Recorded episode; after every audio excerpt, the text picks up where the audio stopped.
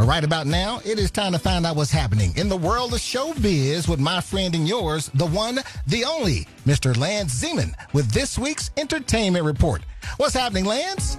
Dookie, former Miss South Africa Shudu Musida, has made the Miss World Top 40. She has been invited to return to San Juan, Puerto Rico on March the 12th to continue her quest to be crowned the 70th Miss World. Musida said that the biggest motivation for the competition was her children's book Shudu Finds Her Magic, through which she raises awareness about bullying. You go girl, we'll be rooting for you.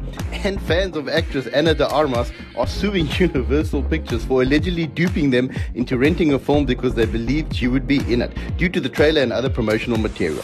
The film in question is 2019's Beatle-inspired movie Yesterday, where De Armas's character is featured in the trailer, but was ultimately removed from the final cut of the movie due to the test audiences not liking her character as an alternative love interest. This lawsuit could just be a lesson to remind big corporates that people will pay for what is promised, they better deliver. And in some other news that you might have missed out on this week, buddy, Kanye West has taken to Instagram to argue for final cut approval over the three-part upcoming Netflix docu of his career. He has insisted that the edit room be opened immediately so that he can be in charge of his own image.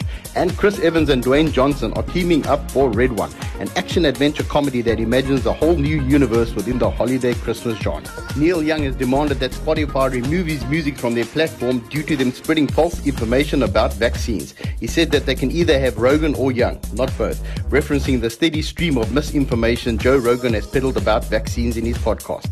Last month, over 270 medical professionals asked Spotify to stop spreading Rogan's baseless claims. And Queen Latifah, Regina Hall, Tiffany Haddish, and Jada Pinkett Smith have all signed on for a sequel to 2017's Girls Trip.